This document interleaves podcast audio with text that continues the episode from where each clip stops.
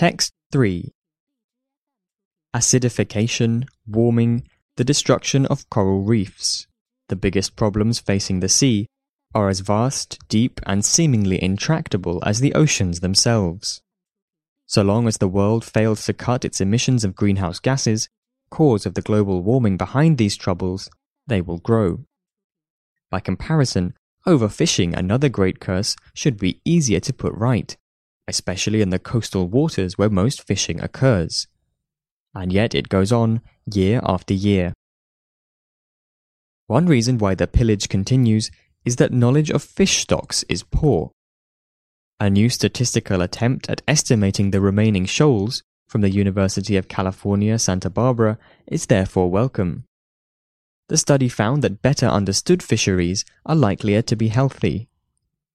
Another reason for overfishing is new technology, developed aptly enough for battlefields, which makes shoals easier to detect.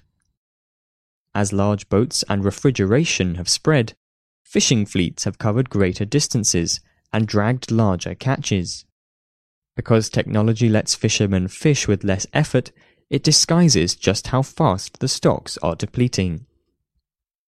In most fisheries, the fishermen would make more money by husbanding their resource, and it should be possible to incentivize them to do so. The best way is to give them a defined long term right to a share of the fish.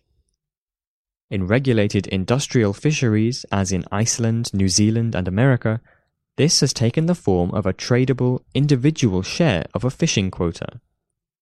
Developing countries where law enforcement is weak seem to do better when a group right over an expanse of water is given to a cooperative or village fleet. The principle is the same. Fishermen who feel like owners are more likely to behave as responsible stewards. The new statistical study confirms that rights based fisheries are generally healthier.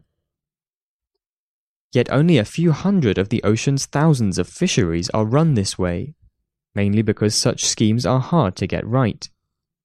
Limiting access to a common resource creates losers, and therefore discord. Cultural differences affect success rates. Not everyone is as law abiding as Icelanders. Almost everywhere it takes time to convince fishermen, the last hunter gatherers, to change their habits.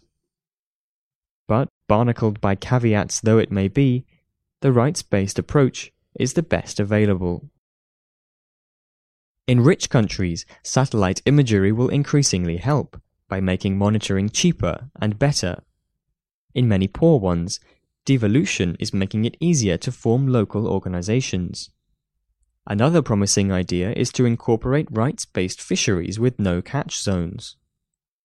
These safeguard breeding stocks and are easier to monitor than individual catches. Where stocks are recovering, as a result of these reforms, fishermen are likelier to see scientifically determined quotas as in their self interest.